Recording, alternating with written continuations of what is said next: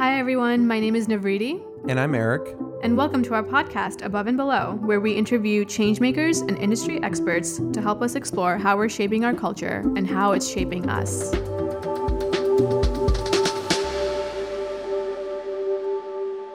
Today, we're discussing the topic of automation and how its continuing use and integration into the workplace is changing the way we work. In a general sense, automation is defined as a way to use technology to execute a process or procedure which requires minimum human assistance. So, I'm putting an emphasis on the minimum human assistance because this means that as we get more automation or more autom- automated, it means that it will require less and less human effort or even just less of a need for humans right eric yeah i can i can see that viewpoint and also as I'm integrating a lot of technology into the workplace, as that's part of my job, I I see that technology is automating things, but it's also allowing us to do more things. So I'm increasingly conscious of the fact that while technology is there to synthesize a lot of information and, and make life easier, it's also making lives a little more complex in the sense that you know, we have to do more. We're expected to do more now that technology can assist us, and we're expected to do more faster. Um, so I think automation is changing the way we work. It's it's just shifting the way we work. Like we did certain things with paper one way, and now we're integrating computers, and our roles are now changing as it relates to the processes that are automated.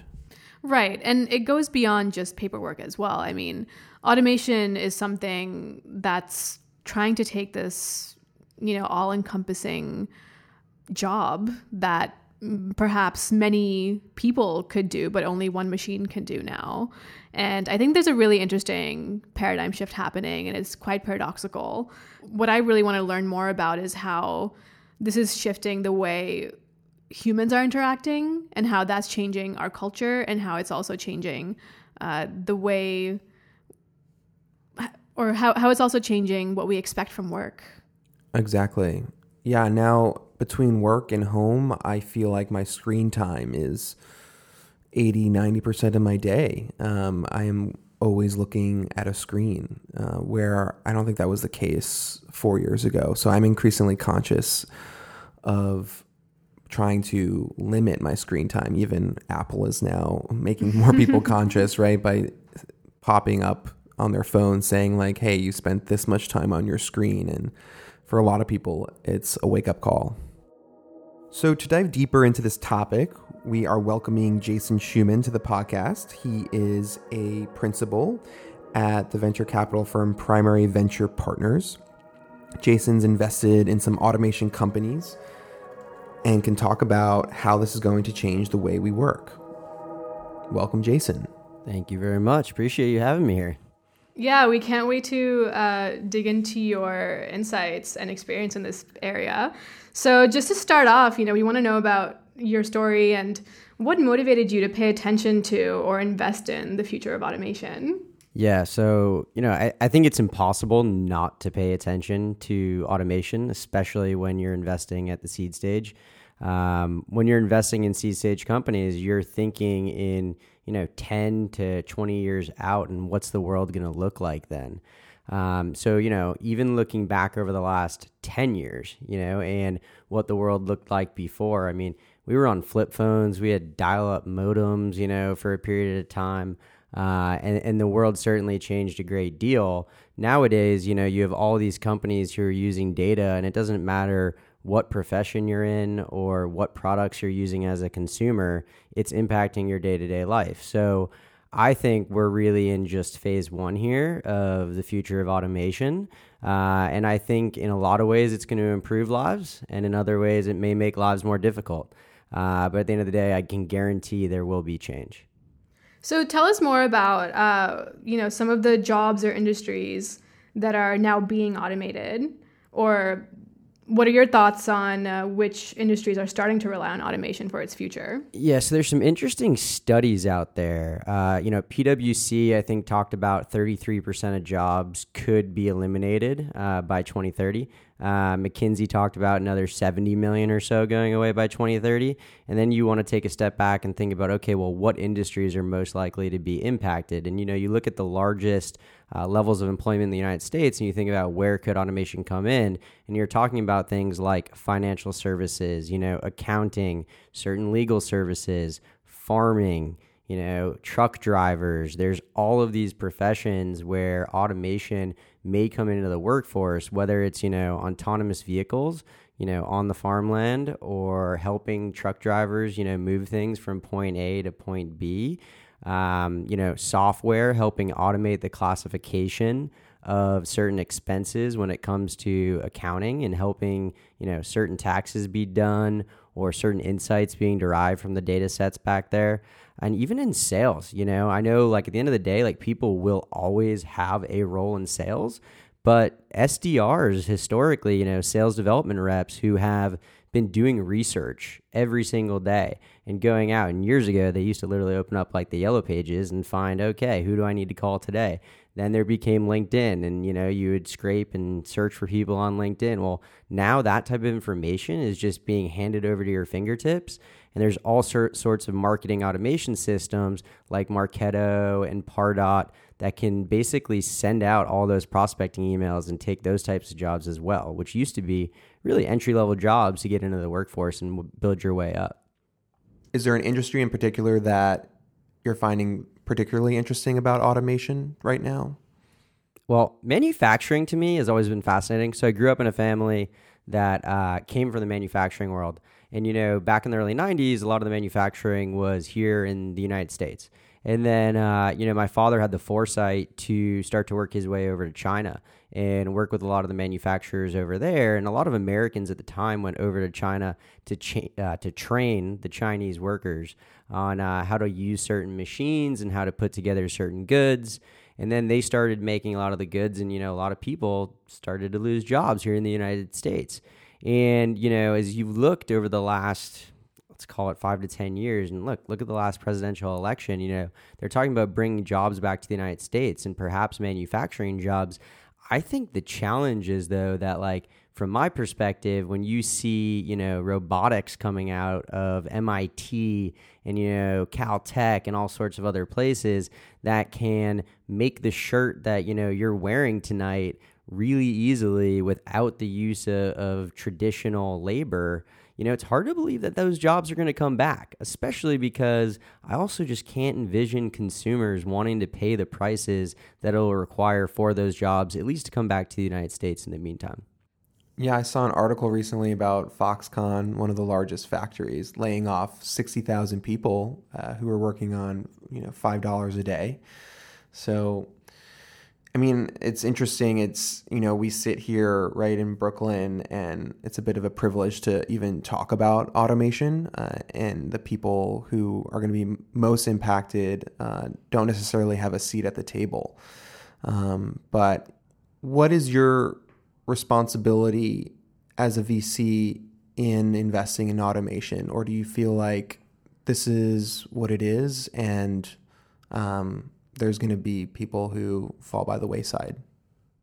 That's a fantastic question. Um, so I think automation is inevitable in the world, uh, and you can either partake in it or you will be left behind. Um, and the United States as a country, in order for us to stay ahead of other countries economically speaking, I believe need to keep up in terms of automation.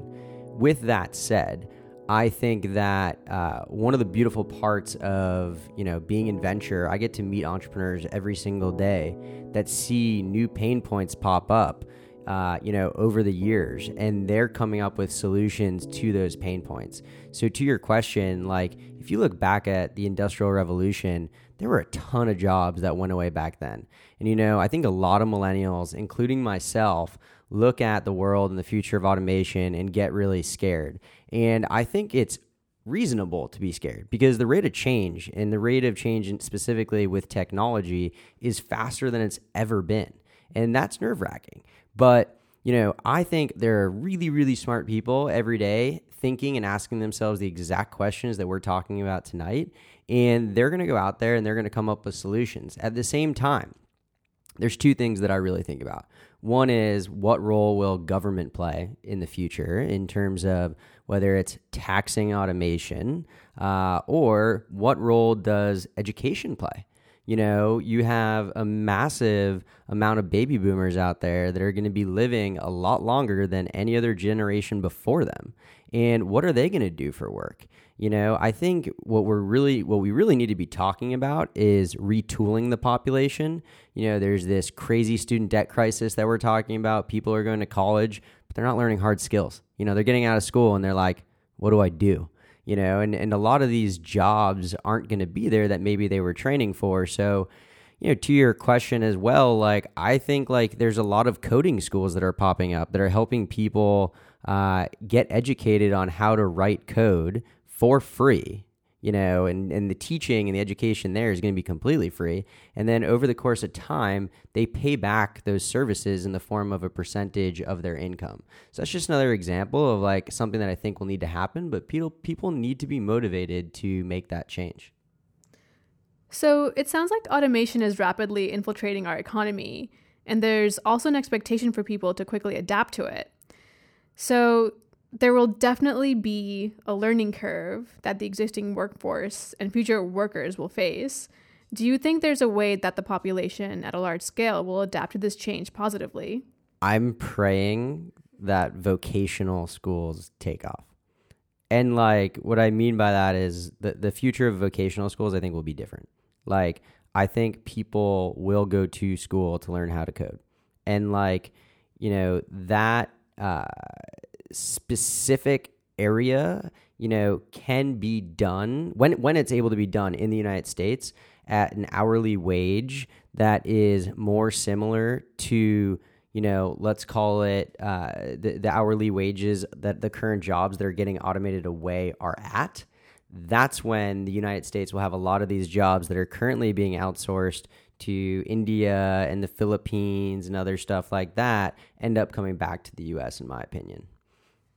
But along those lines, you know, I've been reading articles that are already saying that, you know, machine learning is going to replace basic coding. But I guess you, to your point, people are still going to have to understand like a basic, un, have to have a basic understanding of how to code. But, you know, eventually maybe the soft, the, the software engineer who is like the highest paid salary in most companies today, um, that job may be even eclipsed by machine learning so it's a good question of like can all jobs hypothetically be automated?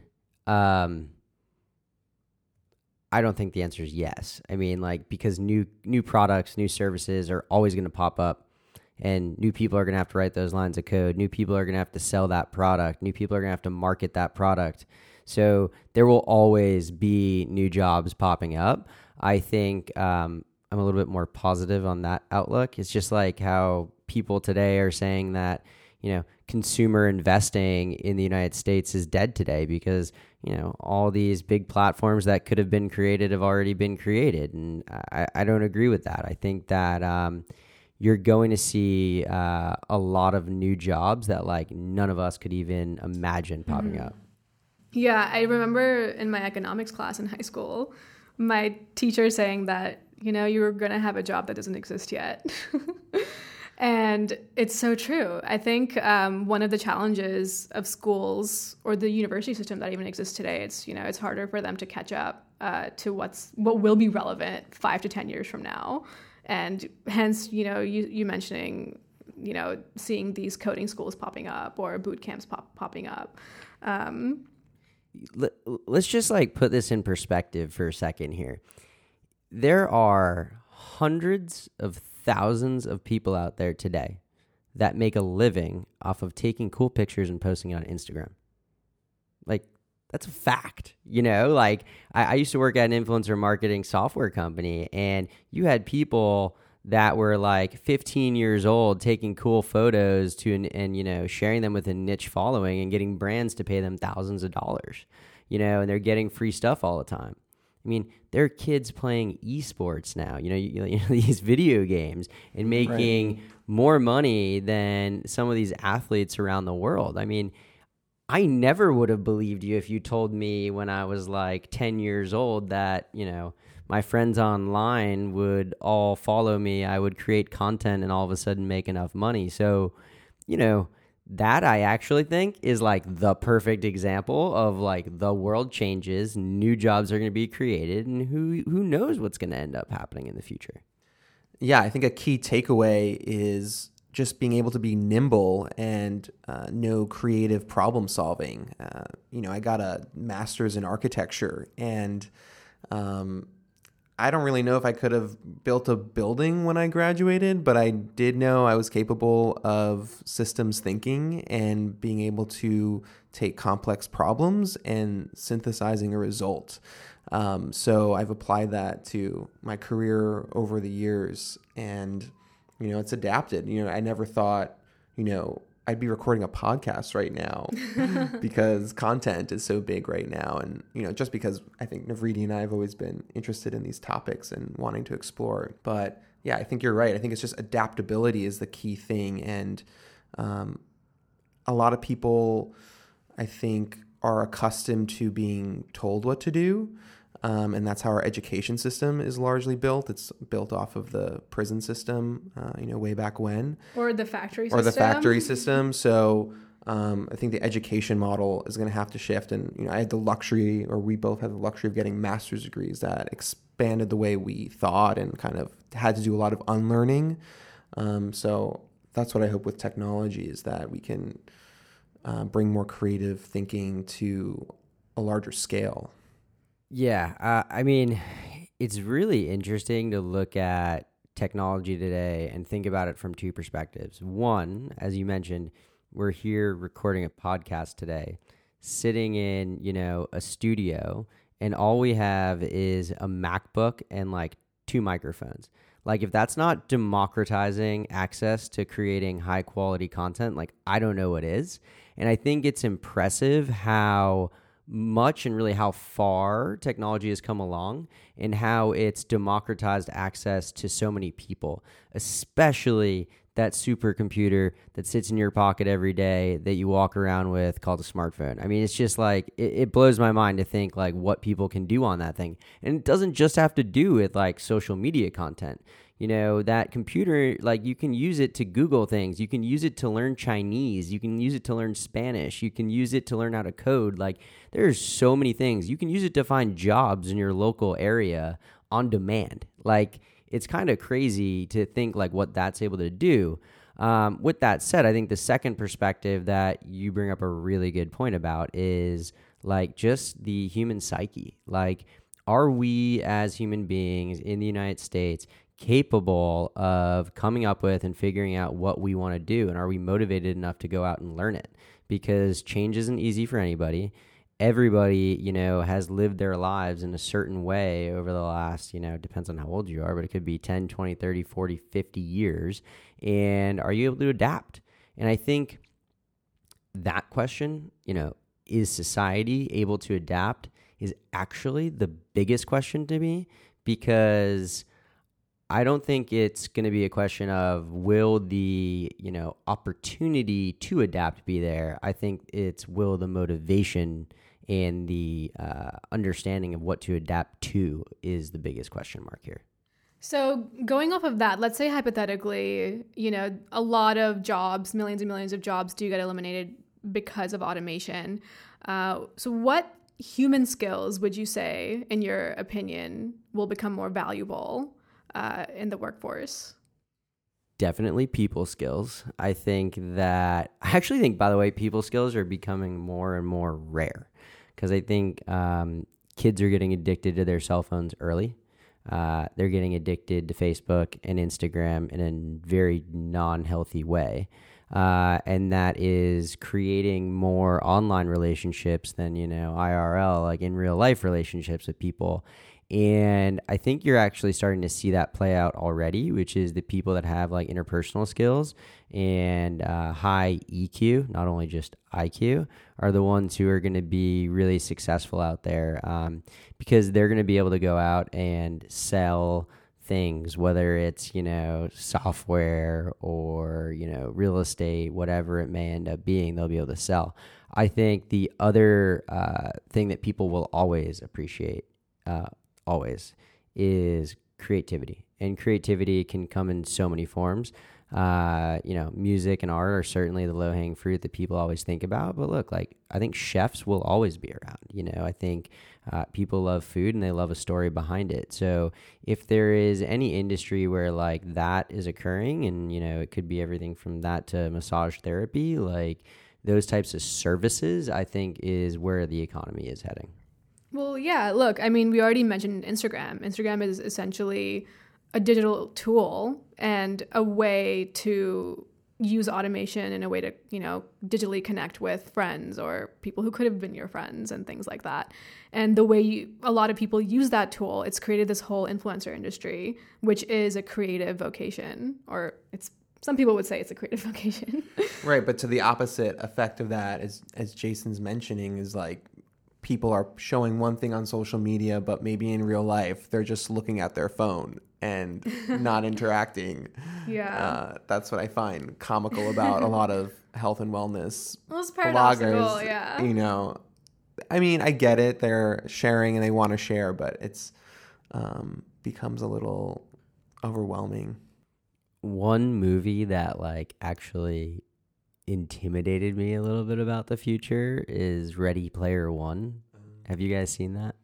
No, but I thought you were going to say Ingrid Goes West, which is about. I thought you were going to say. I thought you were going to say her. ah, that too. Uh, yeah, no. Re- Ready Player One um, is a movie about like the future of VR, and it kind of like walks you through this world in I don't even know if it's like fifty or hundred years, but basically shows you what the world's like when there's so much technology so much automation that people are li- literally living in a virtual world. So there's this kid plays in a VR world inside of like a mobile home that is stacked within a rack of other mobile homes. And like what's crazy about that is that, you know, in that example, people didn't have jobs. So what did they do? They needed an escape and they escaped in that virtual world. And I certainly hope that we do not get to that point. Um, but when you do look at social media usage, you know, I, I, feel like people have a high amount of fear and are and are moving in the direction where they're getting more and more addicted to their phones. And uh, it's kind of crazy to think mm-hmm. about the mm-hmm. social network's ability to get you to use it more. So I want to challenge automation a bit because I really feel like in New York we're living in this bubble where, you know, a lot of innovation is happening, a lot of beta testing is happening. Eric mentioned being an early adopter, you know, having access to opportunities like this isn't always available, you know, beyond our city or or more so beyond our borders. So I'm challenging that because, you know, we have, let's say, almost 8 billion people now to consider and is ai and, and automation and this massive you know technological revolution and, and adoption that this industry is seeking is it really going to happen you know there's a lot of infrastructure that needs to be changed a lot of hardware that needs to be accessible you know to really have to, to really have this impact so I mean, I don't know. I feel like sometimes we're wearing rose colored glasses, and is this actually going to happen? So the real, I mean, like the question that I think you're bringing up is like, is automation going to occur in other countries or just like the U.S. only, or like developed nations? And I think if you look at the United States versus other countries, uh, historically, we've always had technology that they haven't necessarily had. Um, with that said, even other countries that have come up over the course of time have now come to leapfrog the United States with other sorts of technology. But yeah, there there's a realistic like ROI equation that everybody needs to go through. And if you're in a country where either the cost of labor is ridiculously low or you know you don't have roads that are that have lines on them and so on and so forth then it may be difficult to bring certain you know parts of automation to that country. But in the United States like I think everybody's thinking about that ROI equation when they're rolling out AI and, and, and such into whatever their product is and trying to figure out what that what that ROI equation is. So like one example, um, the only like future of automated automation related companies that I would invest in are the ones who can walk into my office and they can say, "Hey, I know that I can offer my product or service for 50% less than you know, this company, or I can save you 50%, you know, of your time by doing X, Y, and Z, whether that's, you know, literally requiring one accountant to be able to work with 200 clients versus only being able to work with 50 or you know being able to get one truck driver to cover an extra three hours on the road um, you know which is makes it so it's cheaper for them to get a product from point a to point b. I mean we will see where it goes. But I think you know, in the U.S., I, I, find it very hard to believe that it won't at least take away or, or add to a lot of different industries. So I want to flip the coin here. Um, how how is automation beneficial from a business standpoint? Why is it better for a business to have automation or be automated? Two really really big reasons. One is bottom line, you know, profitability money. Money. Cost you know i think that's a big one. And, and and cost and that has to also do with like efficiency and productivity. So you know even thinking about uh you know going back to like where are we at today versus like 15 years ago in terms of you know automation look at the digital marketing landscape. You know you had all of this data that was flooding into Facebook ads and so on and so forth that was being handed to marketers.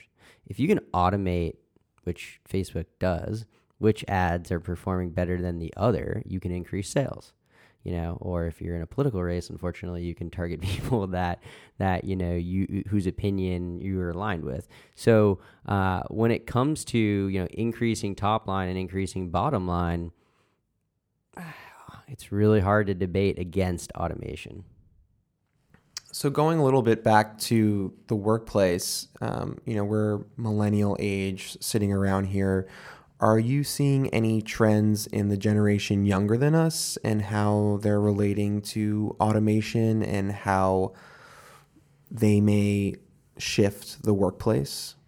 You know, I, I have a sister who is eight years younger than me, so she's a freshman in college. Um, and you know, we've talked a little bit about how her upbringing was very different than mine, and her exposure to technology was very different than mine. And I think that um, kids are, you know, starting to realize like where their education needs to go, uh, and also where the shortfalls are. You know, colleges and universities are not keeping up with like traditional colleges and universities are not keeping up with you know the changes in the world today. And like if you want a, a, bold prediction call it the top 50 maybe the top 100 schools. I think o- those will be the only ones around you know 30 40 years from now. Because i just don't see the value proposition being strong enough coming out of universities that fall outside of those you know true frames there. Yeah, I think you're already seeing the younger generation choosing not to go to college because they're seeing millennials with a lot of student debt and not being able to pay that off. And yeah, i would be curious to see. Already, they are seem to be shaping the the workforce. They're even, I think, a little more transient than millennials are. Um, that's my, I don't know. I, and it's probably too early to say. Yeah, I think I definitely see a value in universities at a social level because it's a place where young people gather in one place, connect, and meet and, you know, create a social life. So maybe going to university will become more valuable socially as opposed to than just getting a degree, for the sole purpose of higher education in the traditional sense. Well, I, I actually would argue that like that is most of the value today. Like Yeah. more more so than the degree. So Right. like if the education infrastructure changes, can the social infrastructure change? Like there's got to be stuff that pops up in theory when, you know, uh, some of the empty shopping malls in the middle of America become coding schools. You know, like there's going to be new ways for people Yeah. to to hang out with each other, to socialize, and to mature. Um, I'm just not convinced it's going to happen on you know a beautiful college campus um, that is ranked you know 297 in the U.S. What is it? U.S. News rankings. Right. I mean, you're seeing the top colleges putting all their content online now. So the value in these institutions is the socialization and, um, you know, education is also being able to curate information. So when people, and maybe AI will start to help uh, with in personal and professional life, help curate information for people. And that also becomes a little dangerous. And like, what is curation and um, who are the people then curating this information? So, I don't know if you ever thought about maybe the repercussions of some of this automation and and and um, you know I think about my husband who is a historian. Um, you know he's always reviewing things with a critical thinking lens. You know, are these companies that are now automating processes are they going to be required to hire ethicists and uh, people who can think about our future not just as an algorithm, but we're also human at the end of the day? to unpack that, I think I just want to make two comments. One is like when it comes to education and online learning, I think that's like the greatest opportunity for people anywhere because you can democratize learning and like some people believe in what's called adaptive learning, some people don't, which is, you know, the ability to figure out what type of a learning style you have and then teach you in that style. Well, if you're sitting in a classroom with one teacher who teaches to one style, it may not be the best way for you to be learning. So there's a lot of ways we could use technology to teach people better, higher quality content, whether it's adaptive learning or just taking the best teachers in the world and giving them to people in the palm of their hand or in front of them, no matter where they are. Um, as it pertains to your second question, I think, or your second point around ethics, right now in the United States, like it is a fascinating time to think about ethics and the role it plays in technology. And, you know, as much as executives want to point to maximizing shareholder value through the decisions that they make, I think you've seen over the last six to 12 months that the decisions that a CEO thinks maximizes shareholder value does not always maximize shareholder value. And like, let's just look at two really easy examples Uber and Facebook. You know, like they they have made decisions over the last 12 months that have ultimately hurt them and I think that um, at the time it may have made sense to the CEO and like in hindsight it's easy to say that they made a major mistake but um, you know looking at it I think that CEOs are going to have to ask themselves a different question and you know at least approach it from multiple different angles before they make the decision that may just maximize top line or you know improve profitability Yeah, that's a good point about this, the impact of the CEO on a company. And um, who knows, maybe some companies are going to leverage AI to create more distributed teams and not have a traditional hierarchy. Um, you know, who knows? distributed teams i am seeing so much more especially because you know it's one thing to live in new york city and we're certainly lucky to do so but it's really expensive you know uh, if you can get the cost of living somewhere like you know raleigh north carolina and you can make a similar wage or even less but like you're living a better quality life i think that's you know an incredible value proposition it's just about figuring out if you can work in that way and you know how do the teams adapt to work in that way So let's take a step back and talk about ethics. You mentioned Uber and a few other companies that are using automation and creating these new markets. So let's just say, for example, that Uber creates a driverless car and this car gets into an accident. And in a situation like that, who do we hold accountable with the risks that come with an automated service like that? There are like crazy pros and cons to like every change that goes on in the world and especially within technology. But if we just boil down like driverless cars to its core, and I went up to you and didn't tell you what technology I was talking about, but I said, hey, if I could save millions of lives a year in the United States with one change, would you want to do it? Yes or no? And majority of people are going to say yes. I mean, like, why not? So if we were, and like, I love driving, by the way, I, but um, and I think we're very, very far ways away from like driverless cars, like completely driverless cars. Um, but if we're at the point where driverless cars are on the road and only driverless cars on the road, I think you're going to be pretty happy with the data and what the data says. And yeah, there's going to be isolated incidents that pop up. I think unfortunately though like that's just part of the way it's going to be and and it's and I don't know like how we're going to deal with it at that point. Uh, I can guarantee it's going to happen. I just don't know, you know, what exactly we're going to do. Yeah, I think the tricky thing with automation as it relates to the workplace and beyond the workplace is that you know, we don't really know what is going to play out. There's going to be so many unexpected things as we've we've touched on. And but we also don't want to like lean into any false optimism that just because there's going to be all this automation that you know things are automatically going to be better it's just going to be you know we're human like we've had similar problems throughout the years through the centuries um, the problems are just going to be different they're probably going to have just larger repercussions because we're just going to be able to impact you know the whole globe as opposed to like an isolated civilization, right? Like when everybody is theoretically automated, like you know, one already you're seeing that like, you know, in the the stock market when like there's like a algorithm slip and like the stock market has like what is that called? Like a momentary plummet and then reverberates back.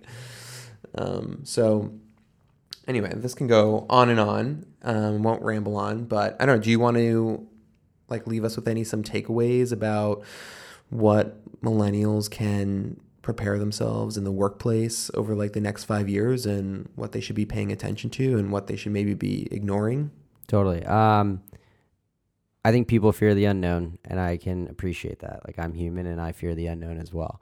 Uh i think the only piece of advice that i can give people is to stay curious. Like go out and learn about something new. If you read about something, I don't care if it's crypto or blockchain or coding or esports or whatever it may be, like just go learn about it. You know, and if you learn about it and it interests you as a new topic and it seems like it's up and coming, make a bet on it. And, you know, even if you fall flat on your face and you're not successful in that first attempt or that first try, at least you went after it. And if you continue to take shots on net, like you will catch a goal, you know, you'll, I guess you'll score a goal or you'll catch a wave at some point and you'll be successful. So I'm pretty confident that, you know, the future is bright and I'd rather stay positive in, th- in that way. And I think uh, if people continue to do that, they'll be all right. Mm, that's a good point. Thank you, Jason, for taking the time to talk to us. I think we got a lot of insights from you about automation and the changes that will come with it in the workforce. Thank you. To all our listeners, if you have any questions and comments about this episode, we encourage you to email us at hello at aboveandbelow.nyc. We have many more topics to cover about the future of the workplace, and you can stay in the loop with us by subscribing to our channels on iTunes, Spotify, or Anchor. Thanks so much for listening.